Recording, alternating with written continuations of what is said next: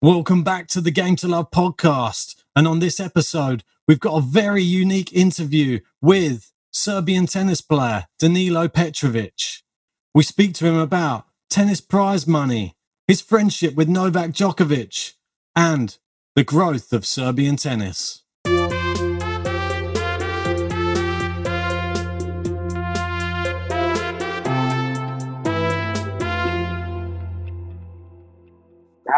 Hey, hey sir. Uh, that's brilliant. We'll have, we'll, have, we'll have to take your word for it that it's you, uh, as we can only just see your mouth and your uh, nose and eyes. Yeah. it's me. Hey, look, here's the amazing. Yeah, it's great to. I'm my Uh, physiotherapist. Hi. Wow. Hi, it's so good to have him on as well. First physio, actually second physiotherapist on the podcast. yeah, we've had one. We can't ignore him. Yeah, that's true. We had we had the Wolf, the guy who does uh, Taylor Fritz's physio. He was on. Uh, Oh, okay. Yeah, he came on. okay. Yeah, Uh, yeah. Good. So, Danilo, let's get on with it. Let's start. How you been? What you been up to in quarantine? You've been keeping I'm well? good. I I actually came back from States like when uh, pandemic started in Serbia, so I needed to do like one month of qu- quarantine, home quarantine. So I literally couldn't go out for like 28 days. So I was just like chilling home. And when I started like working out on my own at my place, I got my uh, my uh, shoulder like fell apart so i needed to take off like few more weeks and uh, yeah i started practicing maybe three weeks ago Okay, that's so good. yeah it's, How's it going? good to be yeah it's it, it, it went slowly at the beginning but now i'm like stepping up and pushing up the tempo because uh, Novak and our tennis federation are organizing few like national tournaments around the, the Serbia. So, so yeah, it's like heating up, getting back in into like where it was, and all the um, yeah, almost everything is back to normal. The shops are working normally, and and the restaurants, bars, pubs, like transportation. So yeah, it's pretty much normal now. Nice. That's really I'm good. finding this is funny. This is a very unique interview. I must admit, it's, it's, it's going to be the first on the Game to Love. I'm trying to hold in my laughs here, but it's brilliant. Um, Yeah, no worry. Man. What, You can what, that's good. what, uh, what sort of other stuff have you uh, been up to? If obviously, if you've uh, had this injury and stuff like that, have you been able to get up to anything else? Obviously, due to the quarantine stuff, have you had any other things you've been doing during your spare time? Well, yeah, I was I was reading a lot, watching a few movies here and there, and uh, yeah, doing a bit research on the stock market and Ah, Hey. things like that. And uh, yeah, nothing, nothing like really spectacular.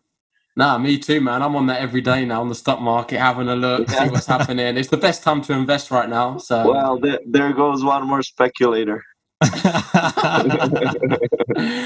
it's good fun. If anything, it just passes time for me. Like, um, Yeah, I'm working during the day, but it's something to keep your mind active and thinking about things. Yeah, especially if you're earning, if you're losing, it's it's it starts being fun very fast.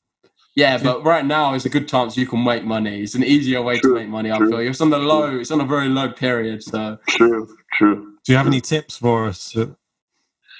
Well, it's uh yeah. I would like to give you tips, but you you wouldn't you wouldn't do that good if you listen to me. Uh, I've been listening to Jaron, uh, and well, I'm not doing too bad. Up a couple of pounds.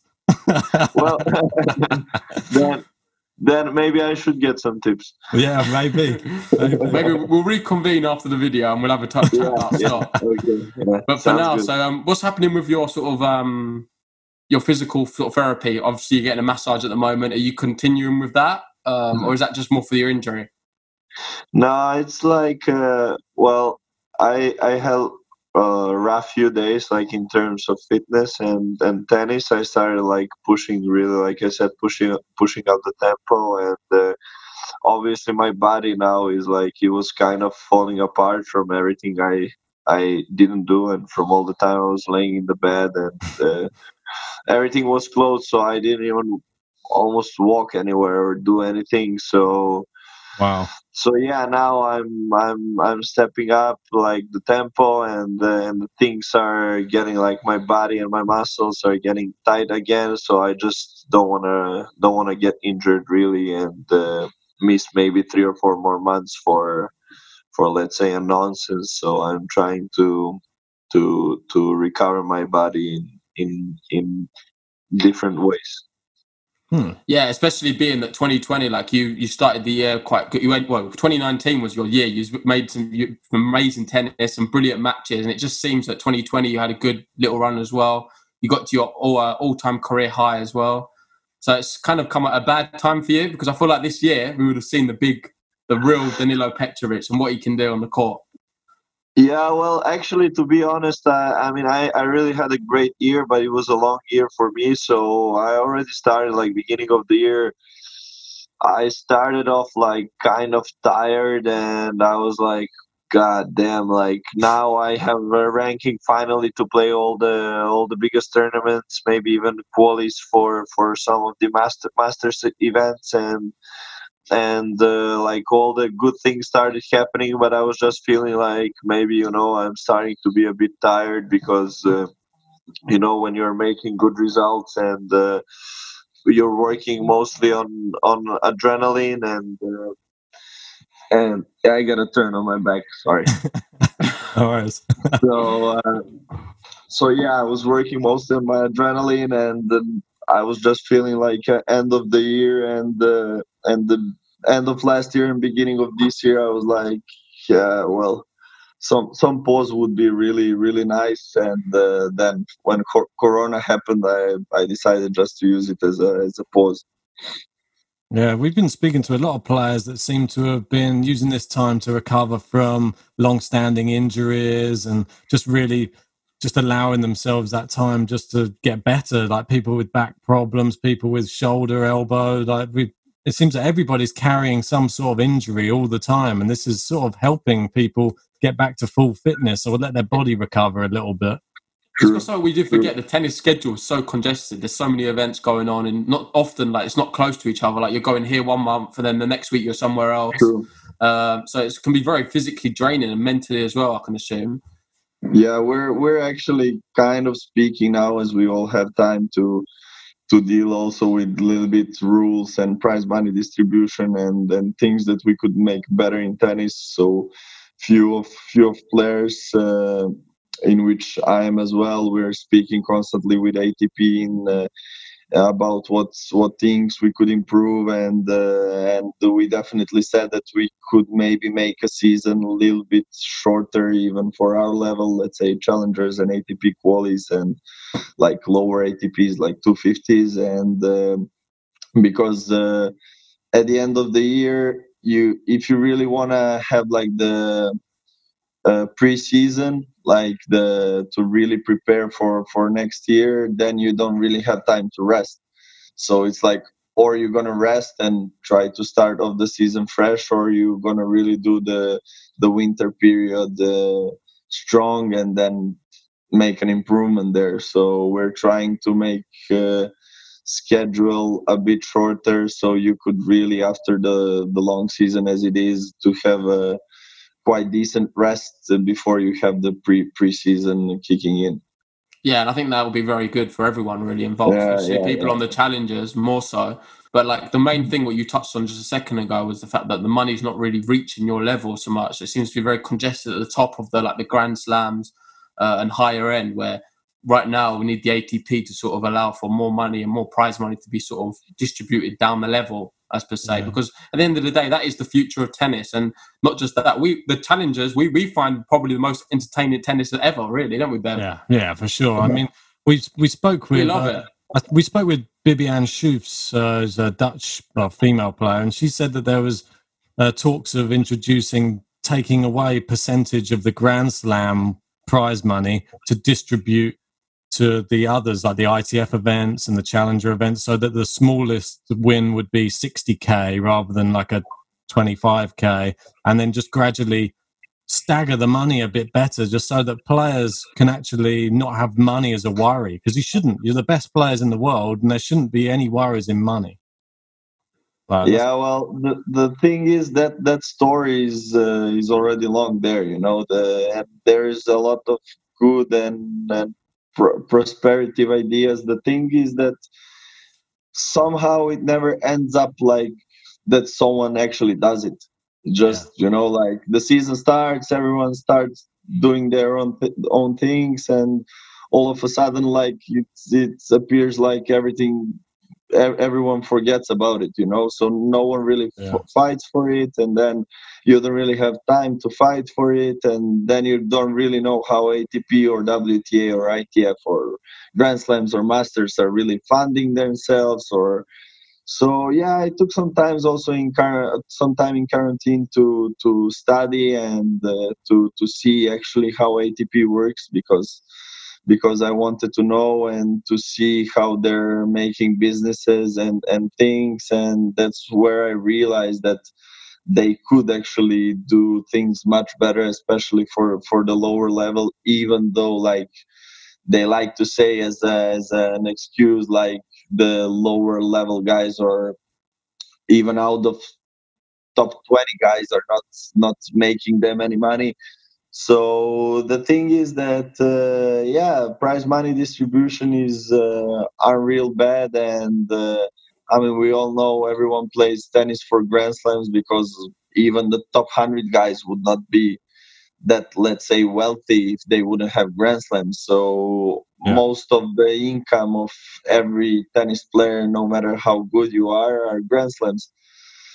So the thing thing is that already on Grand Slams the prize money distribution is that uh, okay they're trying to make these differences lower and lower. So they're obviously taking some percentage of the winner finalists semifinalists quarters and etc to to the guys that are first round uh, quali second first round main draw and so on. But the thing is that uh, when you see their revenue, that's the biggest problem because uh, only US Open in 2019 they had around 380 million dollars of revenue.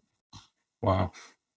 380 million dollars of revenue and you're getting for male and female if I'm not wrong around 40 million dollars. And it just shows that's why they're trying to push to the US Open to be played again. I'm yeah. Assuming. So yeah, yeah. I mean, uh, we also had a talk now that maybe the US Open is going to be held in Indian Wells, uh, yeah. draw of 64, and and so on. But the the first thing, okay, from my perspective, is that is not fair. Is that okay? So to the 64, you're going to give chance earning points and the rest. Yeah. Okay, let's not talk about money, but you if you don't have chance to earn any points, how how the hell are you supposed to compete with all these guys? Oh, exactly. Yeah, it's a good um, point you make. No, it's, no, no it's matter, always about the money, matter, is it? It's about your ranking yeah, as well. Yeah, no matter that is Corona or no, but uh, for everyone, rules should apply. You know, no matter if you're first on the world or if you're 2000 in the world, you sh- the same rules apply. You're playing on yeah. the same, so your service box is the same as opponent's service box. Otherwise, it's it's not sport. So the thing is that I, I really have nothing against that USTA is filling up their budget and everyone has problems now, in, especially in financial terms. But the thing is, then for for me, they should organize an exhibition and fill out their budget with all the biggest names, you know. Yeah. Or I don't know, but you cannot give points and give chance to someone to to earn points and then you know to to the rest i don't know if you're supposed to have like 260 guys on grand slam you give you're giving chance to only 60 so what about 200 guys? Yeah. no compensation in terms of points not even smaller tournaments no compensation in terms of money. I mean what the hell.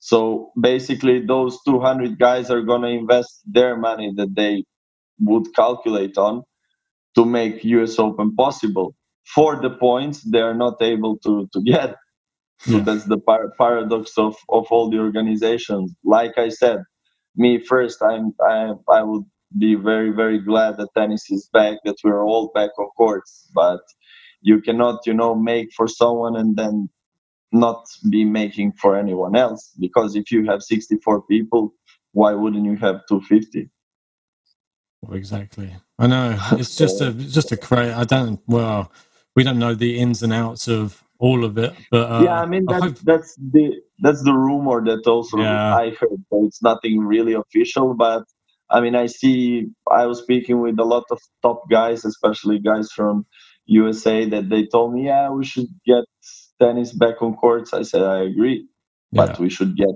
tennis back on courts for everyone, yeah, not for someone.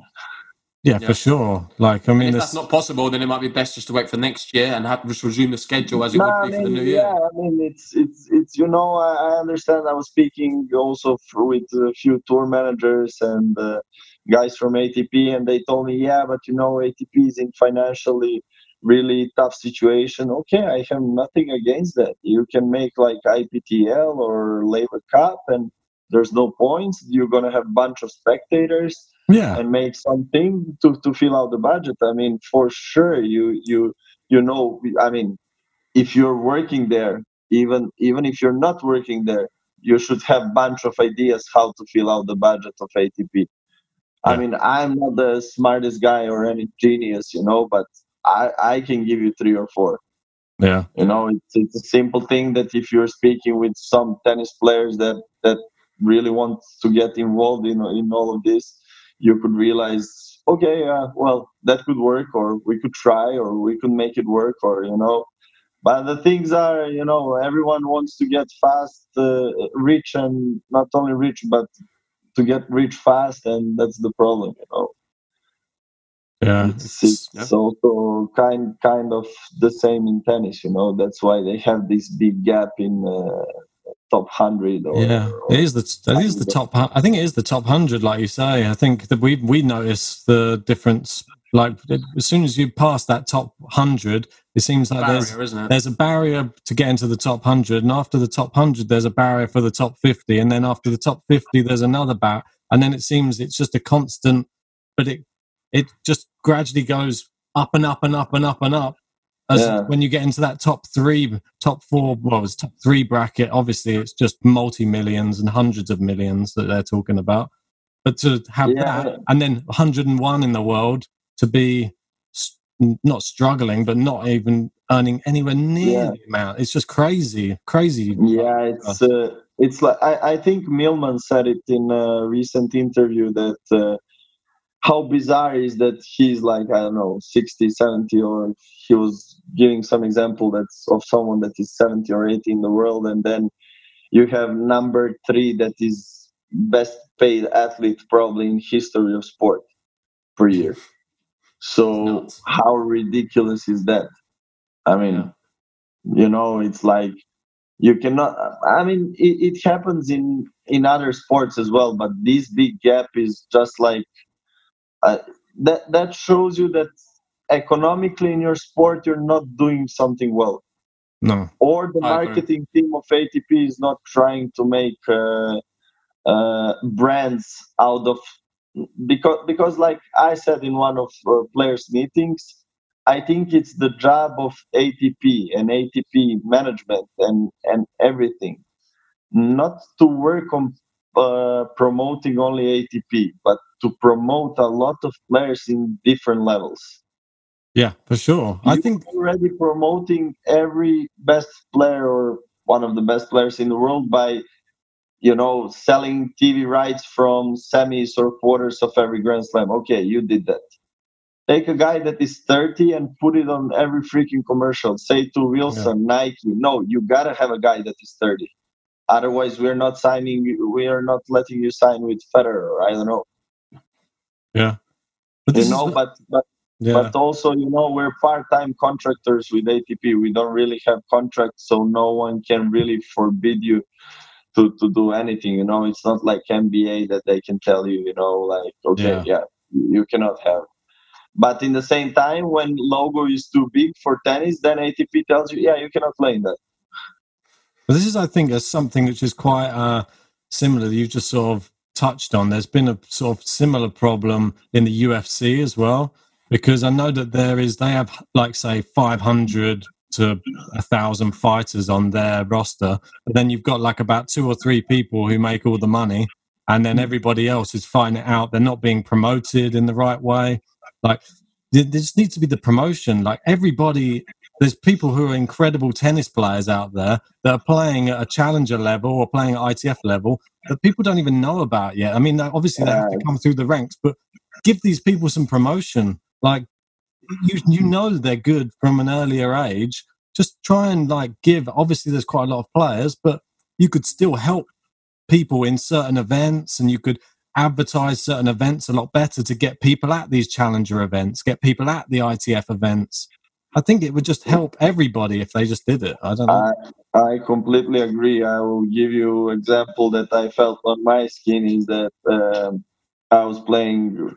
I'm always speaking about this challenger because this was the first challenger that left really impact on me. Like uh, uh, and it was first challenger that I played final uh, two two years ago. It was in Puerto Vallarta in Mexico that they made a huge challenger, and they were twice in a row challenger of the year. And uh, they they actually made like uh, billboards and commercials all over the city with like uh, people like me or like I don't know the guys that are 300 350 you know? And then majority of people that are watching tennis they don't really know. I mean if i would go around serbia they would know djokovic maybe Troicki if i would say lajovic the, the guy is 23 in the world or krajinovic that was 25 or Jelena Jankovic you probably they'd probably know as well. Yeah yeah yeah they, but you know they would go like yeah it, it kind of ring a bell but I, I don't really know how he looks like or who he is you know exactly. he, it's like recreational tennis player you know so and uh, and uh, then then i'm giving you an example in mexico and they said uh, can't watch a guy that is 180 220 in the world 300 i promise you the stands were crowded. The, also, the par- paradox in tennis is that, uh, is, and they were paying tickets, so the tickets were like five dollars, or if you want the VIP with drinks, it's like fifty dollars per day, or it was crowded, crowded like packed.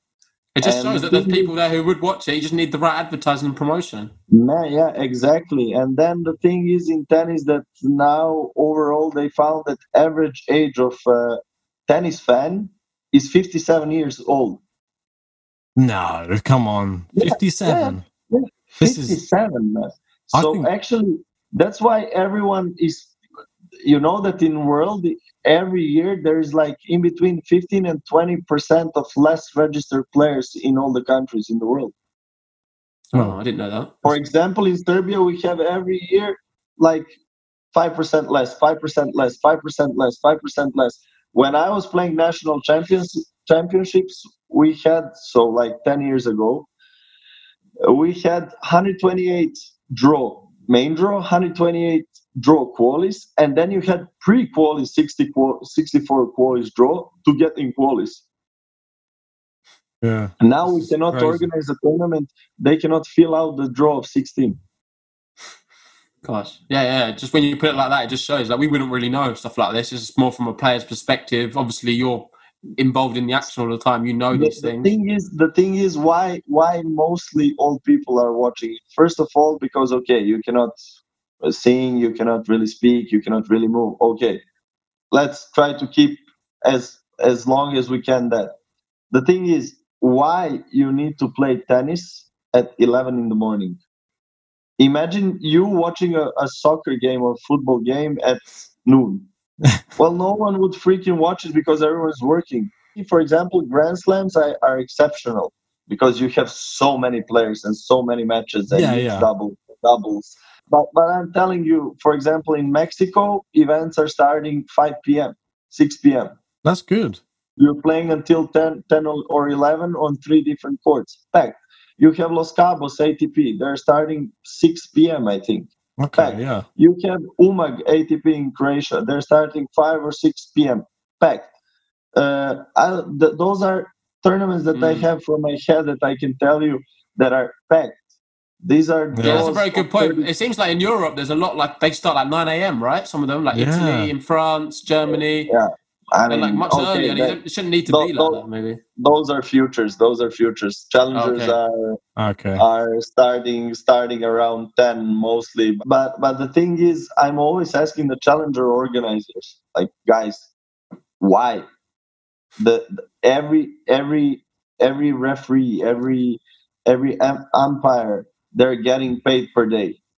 So it doesn't matter if they're gonna start their job at 10 a.m. and finish it at four yeah. or they're going to start at four and finish it at 10 yeah it's, you're paying sense. them for a day so it's a 12 hour i don't know you can tell them as well like okay matches are starting at nine so they got to be there at eight yeah do you reckon players perform differently though? There's certain players who prefer playing in the morning to playing in the in like the evening. So. Yeah, true. But you know, ninety nine percent of the players they're gonna tell you, yeah, I prefer to play at four.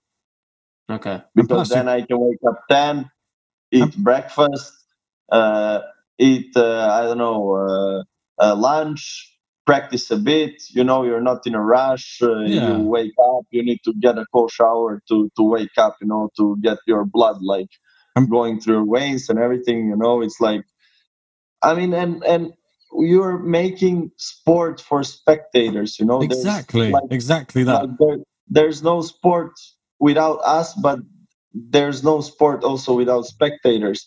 So, um, so what I wanted to say is, uh, is uh, if you want make to to have more spectators watching, what what you're gonna do? So make the times where actually someone can come. Exactly, and I think that like you were saying with the Mexico one, if they advertised every single one of these and advertised them at a time after work in all of these countries, think how much more money and revenue each of these tournaments would be getting to be able to give back to the players. Everyone, everyone. And then imagine in few years when a player would be a brand, even on a challenger level. Hmm. Maybe some, I don't know, Adidas would come to, to him and say, Yeah, okay, I see that a lot of people are respecting you around the USA. What would you what would you need uh, besides clothing? How much money would you be interested in? Like this, no one is interested in you. We, we find no it bizarre that there's people who aren't interested because for us, we do we obviously have a podcast and we watch a lot of yeah. tennis from lower ranked as well. So when we watch yeah. it, we think it's brilliant. We love it. Like if I was a part of Adidas, I would go to you, maybe sign you up for something. Yeah, and, like, because yeah, you know, you know, understand uh, it it's yeah you understand and uh, i really hope that in next uh, next year or two uh, we we we're gonna change that a lot because uh, with the new president he already had a few quite good ideas. I i suppose you you you heard about the merging of uh, itf atp and wta yeah. Well, that's basically because uh, I don't know if you knew the fact that tennis is third most watched sport in the world. Okay, that's, that's so, fun. and they're selling their their TV rights for like uh, I think 550 million or 600 million. Okay. And the revenue from all the sports from uh, from TV rights, so all the sports together, is around uh, 60 billion. So we are not earning even 1%, and we are third most watched sport. Crazy. On TV.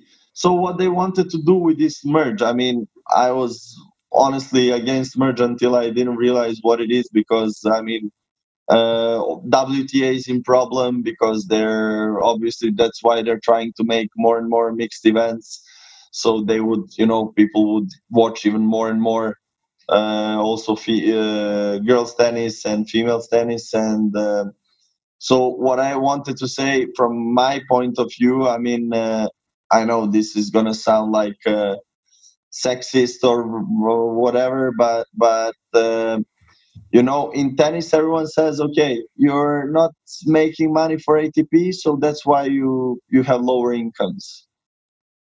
Uh, now now what they say you know yeah atp should uh, merge with wta to help wta no i mean wta needs to deal with wta so you have guys working for you trying to make wta as best as as, as good as possible Yeah. But no money from no player from ATP su- should be sacrificed to get into WTA. And uh, but that was something that I was thinking in my head. Basically, what why they w- wanted to make a merge and why they probably will make a merge is because now we have so many governing bodies in tennis. We have ITF, we have ATP, we have WTA, we have every Grand Slam that is sold, uh, the that is selling uh, their TV rights separately, and we have Masters Series that is selling their their uh, their rights separately. So you know, everyone is getting a piece of cake, but you cannot really sell 250s and even some of the 500s are hard to sell. And especially challengers obviously for for any kind of TV rights. So what they wanted to make is uh, to to have all the group together. So challengers all the grand slams masters 250s 500s challengers and so on and to sell them for 2.5 billion. Okay. So because everyone would buy that still, you know, because everyone wants a Grand Slam, everyone wants Masters, and mo- everyone mostly wants the 500s, even some 250s.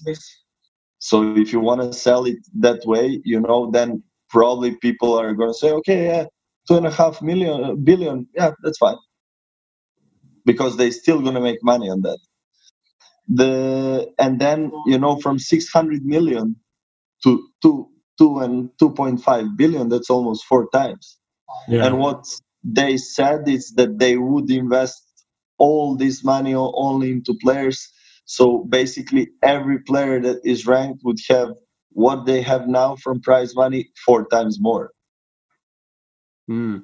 Yeah, that's a so very interesting perspective. In fact, like it's nice yeah, to hear so, a player's perspective on it because we always see from like the news and the media. So yeah, so, so that's something that could be good. On the other side, until I see it done, that's another matter altogether. Yeah, yeah, yeah. They, they anyway, said so many things. And, yeah.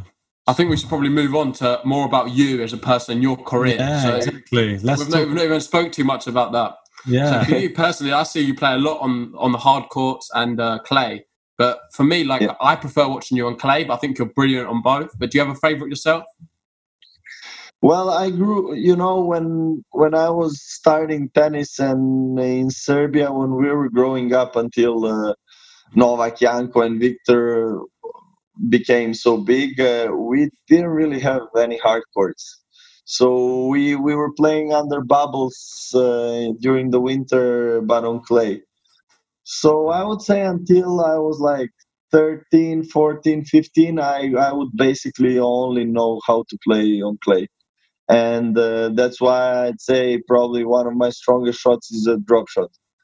Even though I'm a guy of, with, with a height over two meters, but yeah. I like, you know, we were literally staying on the court and playing mini tennis for like five, six, seven hours straight, you know, and we would never get tired of mini tennis. And I just think, you know, we all in Serbia, we have that, we like, we like to say in tennis, uh, a nice touch, a nice hand, you know, yeah, yeah. because yeah. we grew up not because we're God's people or whatever, but because we we just you know grew up playing mini tennis all the day, every day, and uh, yeah, so then when I was 15, I, I went to France and there in ISP Academy in Sophia Antipolis, and there uh, my coaches and the director of academy that, that that time was like my mentor and kind of like my father and my coach in the same time.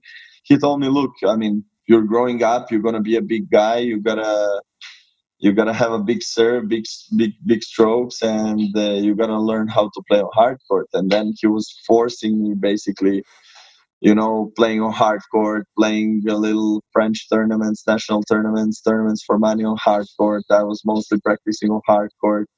And then all of a sudden I said, well, yeah, I'm probably playing better on hard court. so, uh, if you ask me, I, I, yeah, I would say I, I play better on hard court, but I, I'm quite good on clay. So I cannot yeah. really Definitely, uh, I can tell that you started on clay because you're very. It seems very natural, man. Like when you're on the clay, yeah, you move yeah. so well. It just seems like yeah, you just feel very at home. Yeah, yeah. I mean, I I'm trying. Last few years, I'm trying really to build up my serve, and I think it's um, all my life I was kind of playing tennis uh, in a wrong way because uh, because I was a grinder. I love to run. I love to play a lot of drop shots. I love to to practice in a way where I would hit, you know, eleven thousand balls, you know, for practice. And I would always avoid serve because for me it was something that is kind of boring, you know, and all the fitness sessions that I did was a lot of running, a lot of coordination and things. So last few years I was actually trying to to do a lot of gym, a lot of ex- explosivity, you know, just one step or two steps here and there, and uh, I was really trying to to work on my serve a lot, and um, I think that's that's where I where I made the big what what made the the biggest impact on my game because tactically I changed completely and the way I practice it I changed completely. And uh, yeah obviously I think the things are starting to to to set you know to my service getting much better and uh, definitely and yeah. uh, maybe I'm even moving uh, a bit a bit slower or I'm not that agile like before but uh, but that's something that I was ready already when I started thinking that way to sacrifice you know in order yeah. to to build up my weapons that that actually would make me a great player not not the the let's say well, the the average one you've got one of those uh, advantages over everybody else which uh, you need to take advantage of. Like you've obviously got that uh, massive height, which you can be picking and choosing where you're putting those serves. So yeah, it's good to see that you're now starting to incorporate that. I'm just can see once this is included into your game, I think this is going to mean you're going to be pushing into that top hundred, and then we're going to be seeing like a run for the top fifty or something, maybe.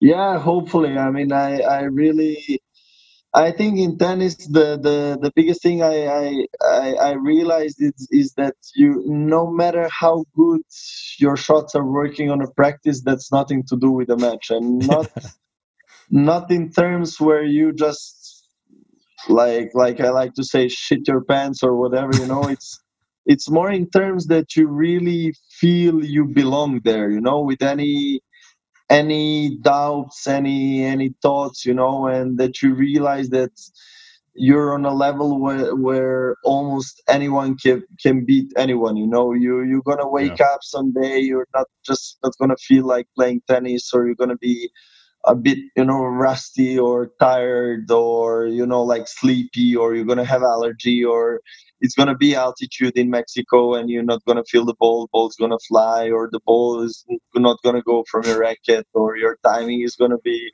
a bit there, or I don't know, you know, or there's going to be shadow on half of the court, you're not going to see the ball and you're going to get broken, or there's going to be a freaky wind, or you know, I mean, you have like it goes on and on and on. Yeah. The, the wind, that, you, it's funny you say that. The wind one is one I'm sure Jaron's so surprised as well. We've watched some of these challenger matches and some of these uh, lower rank matches, and to hear the wind and to see like the like the I don't know what you call it, like the umbrellas, umbrellas blowing like yeah. in between. It's like there's a hurricane you're playing in on some of these matches. That's mainly in America. Some of the American tournaments, you see some crazy winds.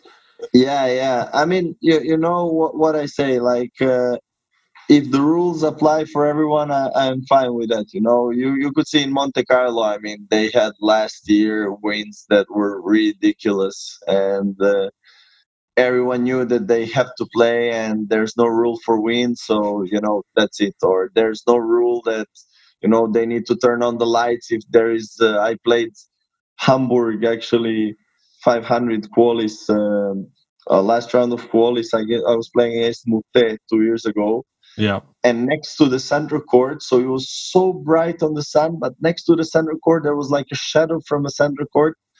I literally couldn't see one quarter of the court. Ah. And and I was like, literally, I was not playing there because whenever I would play there, I wouldn't see the ball coming back.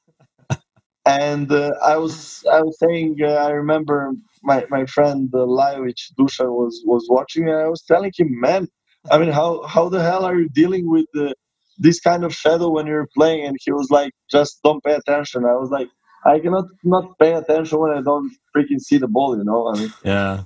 And uh, you know, but through throughout career, you you realize that ah, well, hell, you know, that's gonna happen. And if I miss few shots, you know, I can only try to bury that, you know, in my mind, and that's it. If you get broken, you know, that that's it. And uh, even more important to have that big serve then as well, just to get you out of trouble.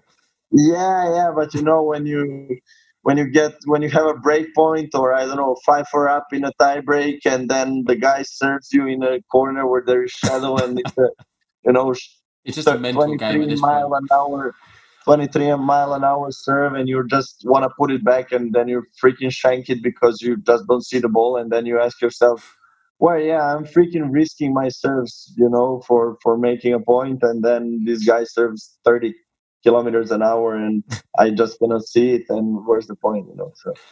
So, but so earlier can, you sorry so uh, earlier you mentioned you're very good friends with dusan lajovic as well. Um, what is it like in team serbia? Are you quite a close group of players? Obviously you got Troicki, Djokovic.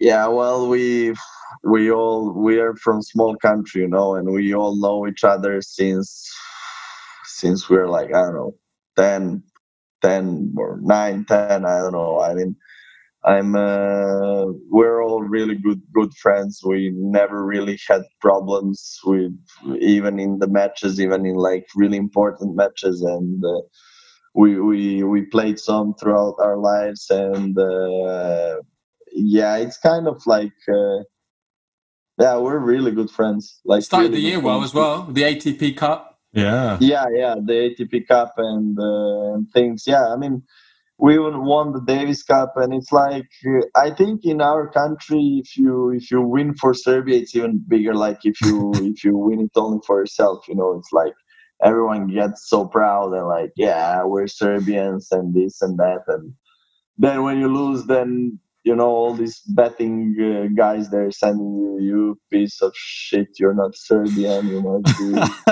and, uh, yeah they're very tough fans for sure because we've uh, we've spoke about Djokovic well, obviously many times on the podcast yeah. and if we ever say anything of any kind controversial at all we have them in the comments going for us completely so yeah, yeah. they're Always. very loyal yeah well yeah actually yesterday i was i was practicing with him and we had we had really fun and we were speaking actually about uh, our childhood memories and how uh, we would like to bring back some club tennis in uh, in Serbia and how we grew up you know playing from for for for biggest clubs in Belgrade and how there were you know kind of healthy wars in between clubs and uh, this healthy competition. I think this club tennis is basically what's made us you know the fighters and the players that we are Definitely. like we are today. We're we're a country where we don't even have 7 million people. And then uh, I mean, a few years ago, you had in the same week uh, Ana Ivanovic was number one, Jelena Jankovic was number two, Djokovic was number three, and Zimonjic was number one doubles and uh, you know then you incredible yourself, tennis oh, nation Serbia incredible. Yeah yeah even now you have still got lots. You've got now like what four players inside the top 100 men's as well? No we have more five more. is it? I, uh, no we have Djokovic Lajovic Krajinovic Kecmanovic Kecmanovic yeah. five yeah yeah. Yeah five. yeah five yeah. Five. Uh, soon to be six because Danilo Petrovic is yeah, making his way in there soon. Well, Milojevic is, is still in front of me. He's Only like a little.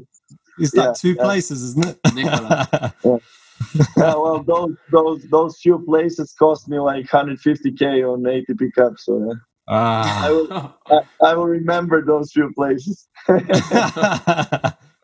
I mean, but, but, but it's it's uh, it's it's a pleasure. I mean, even watching them winning, I was, I was giving me goosebumps and. Uh, and such a such a big swing in my self confidence because when you come on tournament, you know, and everyone says, "Wow, you guys won ATP Cup," you know, you you're the one, and I'm like, "Yeah, yeah, that's us," you know. well, you really, like, Well, you've had some players in your career that you've uh, beaten. I was looking back down uh, through the list of some of your wins. Like in, in 2019, uh, you had an amazing tournament in Israel that you won, yeah. and you beat uh, another player that we've been following closely on the podcast, uh, Emil Ruusuvuori, who is like was in the best form of his, of his life last year, and you beat him in straight sets, which is amazing. Yeah, well, well, actually, in that time in Israel, I was struggling a lot. I was three, I was three thirty. I had semis to defend uh, of one challenger, and I was like, "Well, hell, I don't want to go back to this." Uh, transition tour because I was grinding so so many years on futures and uh, I was just like, okay, if I if I don't make anything like in next few weeks, I'm just gonna quit. I mean, I'm I'm just sick of it, like playing futures and everything. And uh, then yeah, I, I, actually had an Israeli guy first round, uh, and that actually I I lost in Pune like few months before that, and I was like, well, you know, like why him, you know, like and. Uh, then I beat him. Then I had uh, I had Dudi Sela. Yeah, another great player. For, yeah, tough, really tough match, especially when you're playing in the middle of Jerusalem. And uh, then I had yeah Emil. Emil was wow, but all, already then he was like 300, and I was saying to everyone, well, you know, you can feel the difference in the ball when you're playing like a like a futures guy. Because for for me in my head at that time he was like a futures guy. He just won like two three futures in a row. I know i knew that he was probably you know like pumped up and everything but i just uh, i don't know in my head in that time until i stepped on the court and saw how he plays i was like yeah probably like you know a future guy that uh, that is just like on fire and uh, i was there myself too so you know when he comes on challengers you only need that uh, one millimeter of of doubt that you're on challenger and that all of your game you know falls apart and uh, so i was thinking yeah at some point for sure he's gonna fall apart and he's gonna start thinking you know well wait i'm on challenger you know i shouldn't maybe go for that, that but to be honest, I don't know if that happened or not. It was uh, it was quite tight match. I beat him like I think four and four or four and three. Three, yeah, but, four and three. Yeah, but the one break in both sets, and it was really quite quite a tight, really tight match. That that is the match where you see four and three, but it's hell of a match. He was really, yeah. really. He was in brilliant form as well. Like he's a brilliant player. We we obviously really like him, just on hard court. It's a shame he yeah, didn't really qualify player, for the Australian Open. Guy, so so humble, modest, uh, technically really good, physically really good, and uh, you know, like I said, you can see like the ball pops from his racket, like. Yeah. Like it goes from from Sinner's racket or from uh, yeah. like it goes from Djokovic or exactly. I, mean, I don't even need to say uh, but Murray, is... Rafa, Roger, but you you know you you can feel those can guys tell. when they're playing well, with them. Yeah, yeah. When looking at just goes. Yeah, looking at uh, obviously we've been following him. After that, like a couple of months after that, he he goes and beats Dominic Thiem in straight sets. So yeah, this is like uh, this is how good the guy is, and you took him out into in straight sets. So this is like a testament this, to yourself, I think. Yeah, this is something I'm telling in all my interviews and for the for pod, podcast podcasts and and the things that but obviously not to you guys but to to trying to open the publicly you know eyes of how good the 500 or 600 guy guy is Sorry. actually tennistically so i always say if like i said if you wake up slightly pissed or not willing to play you're losing like this to someone that is 600 even though you're top 100 so i don't think people are realizing how big focus and how strict those guys that are are playing in top 50 and top 100 are with their focus even when we see someone like Benoit is you know like laughing breaking rackets and this but trust me i mean i grew kind of grew up with him because i was with him in in academy in france this guy, when you tell him like, okay, we play points or okay, we play five euros, he doesn't. We play anything. Uh, uh, chewing gum. You need to. it's like to beat him. It's to like giving a birth to a child. You know, like you need to break all your bone. He's gonna invent if he needs 700 ways to beat you. And what and you just said there, that's the reason why I fell in love with tennis. Exactly, exactly for what the reasons you said there. Like I can see yeah. it. Like the level is so high. You look at the guys 600 in the world. You watch some of their clips or watch them sometimes live. It's hard to always get the stream, but occasionally we do. The level's brilliant. Level's incredible. Fine margins. Like, I wouldn't even know how to return most of the stuff they hit. Fine margins in in yeah, uh, in every in tennis, literally. and a lot of it's just mental and like your discipline and stuff like that to get literally, to that next the, level. The thing is, me when I was 500 and me today, okay, obviously tennistically I progressed a lot. It's like I said, just I remember one of my first challengers when I was 17 or 18, and I went, I think it was Cherbourg in France. And I went, to, so I was quite decent player. I mean, I was 450 and I won already like four or five futures. And uh, I went to the players' lounge, and all of a sudden there is there is Olivier Patience that played uh, two years before that. He played the uh, fourth round against Djokovic and Roland Garros. Then you have uh, Marc Gicquel. Then you have uh, I don't know Jaziri. Then you have uh, you know all these guys that are used, all these guys that I used to watch. Even Tsonga was there because he was coming back from an injury.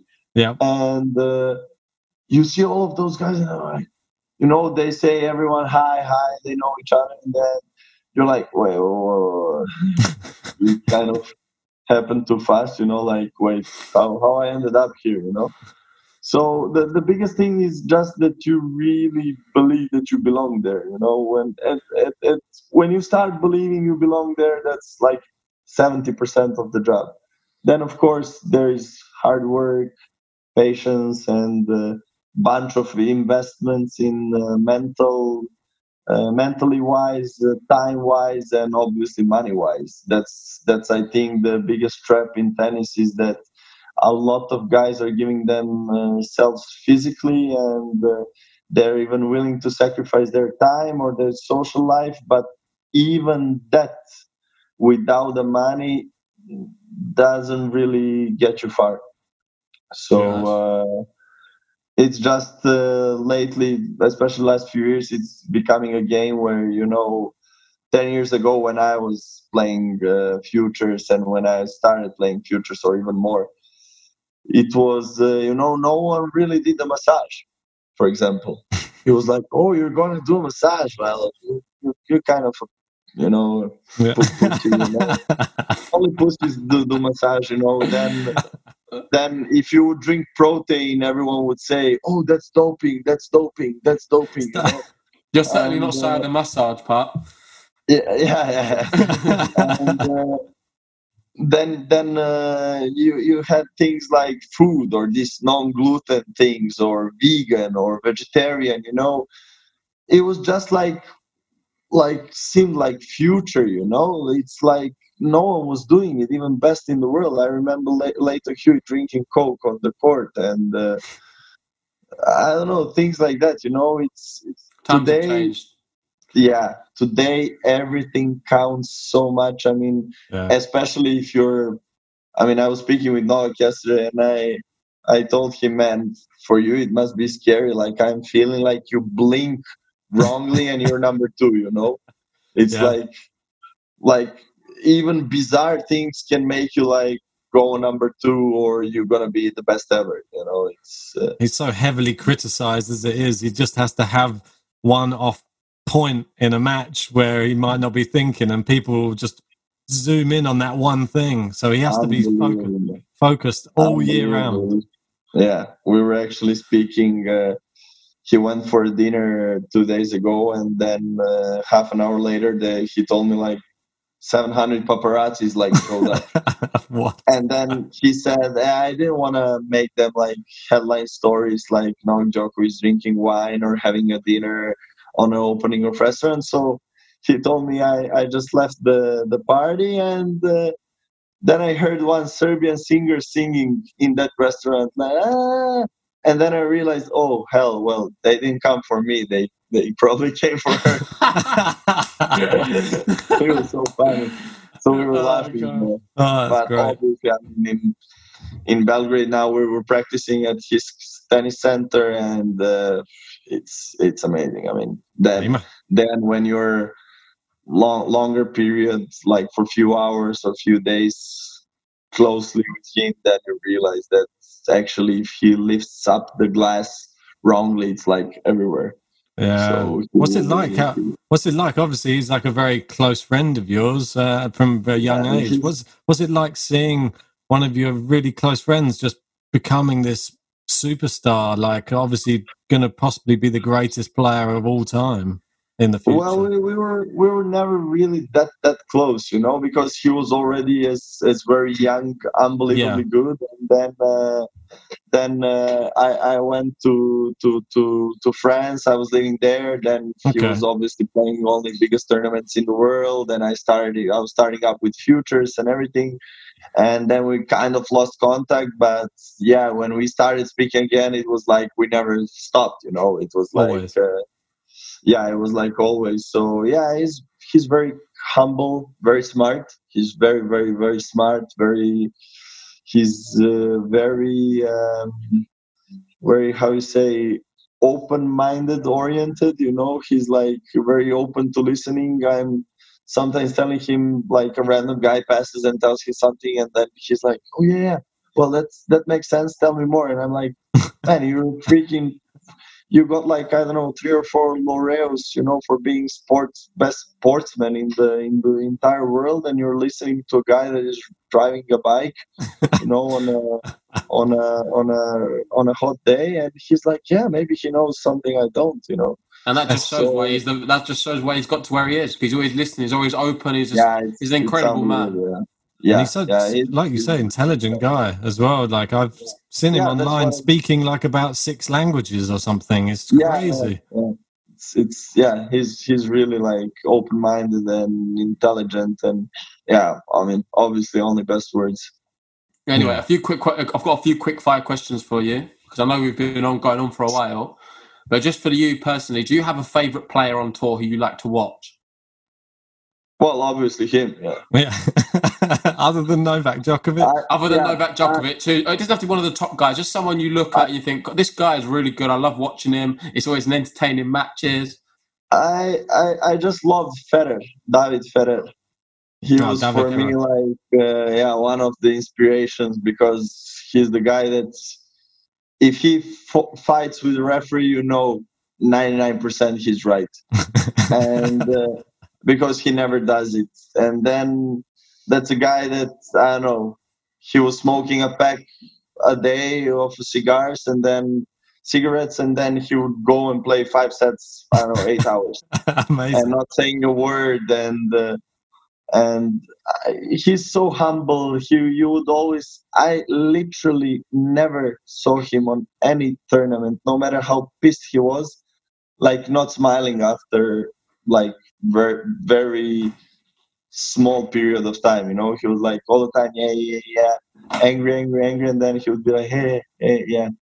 And he's always so humble, uh, and yeah, such such a nice nice guy. I mean, I don't really know him, like we're not friends, but I always like him. I was always watching him on the side in players players lounges and in uh, dining uh, in the restaurants around Grand Slams and and some of the Masters, and uh, I always thought, well, that's that's an I would like to be one day a guy like he's, you know, like very well respected, uh, but not only for tennis, but everyone is saying like, yeah, that's he's a really good guy. You're never gonna hear anyone talking, you know, bad things about David Ferrer or or someone like that. So uh, for me, it's yeah, I'd say someone someone like him, not not because he's tennis or he's uh, most uh, talented or funny guy to watch, but just you know out and on the court, I just loved him.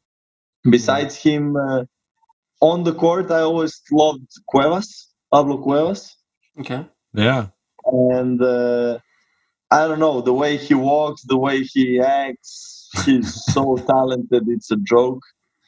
Obviously, Benoit Paire, he's he's yeah. unbelievable, and uh, yeah, those are the, the the first few guys. That I think there's some good selections. Huh? Yeah, yeah, and and yeah, first time I saw Del Potro live. Uh, on Davis Cup in Serbia, I was impressed. I, he was breaking the ball, so yeah, Del Potro yeah. as well. Yeah, power upon power. yeah, it's, it's, a, it's, a, joke. I mean, I had goosebumps when he, when he swings for of he, when he makes a swing for forehand. I was like, oh shit, is gonna happen. it's a little bit like this with Kyrgios sometimes these days as well. The, the power yeah, he gets. Kyrgios, I, I, actually really like him because um, he's one of the guys that I think the future of sports is gonna be like. You know, it's I think soon is gonna develop where in interviews everyone's gonna be saying what they're thinking, not what is politically correct to say. You know, it's social and, media. It lets you, it lets you, allows, it gives you a platform. Yeah, yeah, yeah. Right.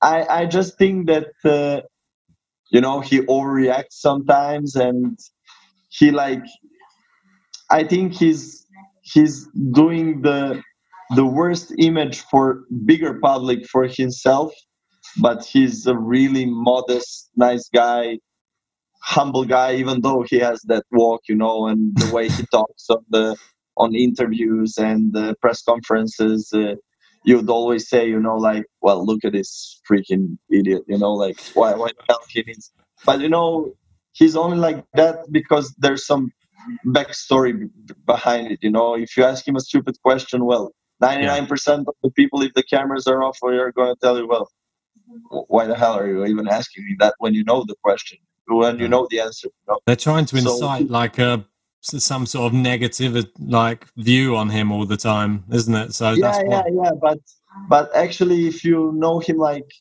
I I don't know him again. I I played once against him I think on a futures or challenger in, in Chengdu. And uh, we, we, we had a fight on the court actually. and uh, he was uh, he was I remember I was five two up in the second set and he started laughing and I was like, Why the hell are you laughing, man? And he was like, Man, you're so lucky.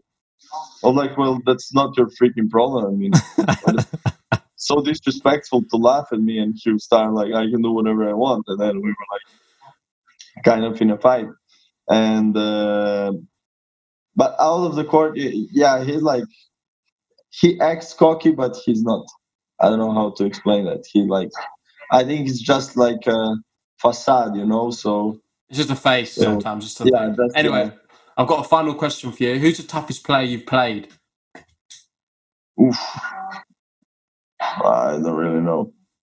You would need to probably someone that that I lost a lot of times.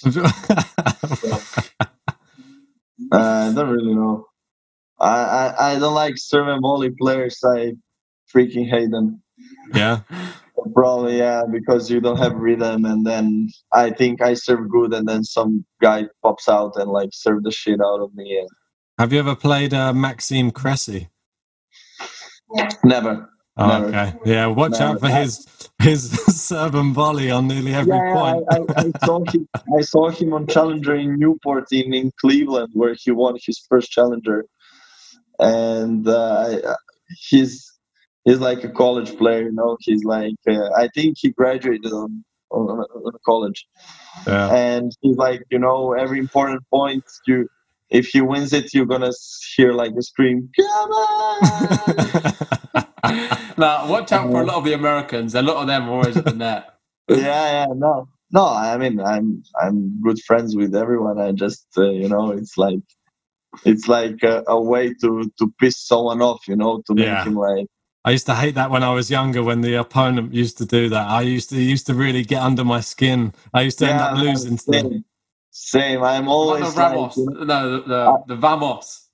Yeah, I was always the humble the humble and nice guy, you know, but then tennis teaches you some life lesson where you, if you don't do it, you know, it's kind of like a war, you know, if you're in front of a guy that's going to shoot you and you don't shoot him, well, at least ask yourself is it better that his mother cries or yours? So. exactly. I think we'll wrap it up there. That's the best way to end the podcast in my opinion. Well, thank you so much danilo for coming on. It's been a pleasure talking to you. You got so many stories. no it was extremely no entertaining. I know yeah. he's having a massage at the beginning but thanks for making some time for us. We learned a lot and hopefully you watching as well the viewers you learned something as well we've been following you literally on the Challenger Tour over the past like year or two, and yeah, just been watching you grow as a player. So I just can't wait to see tennis come back and see you come back on court, so we can see you're this new big serve and how you're going to Hopefully. improve.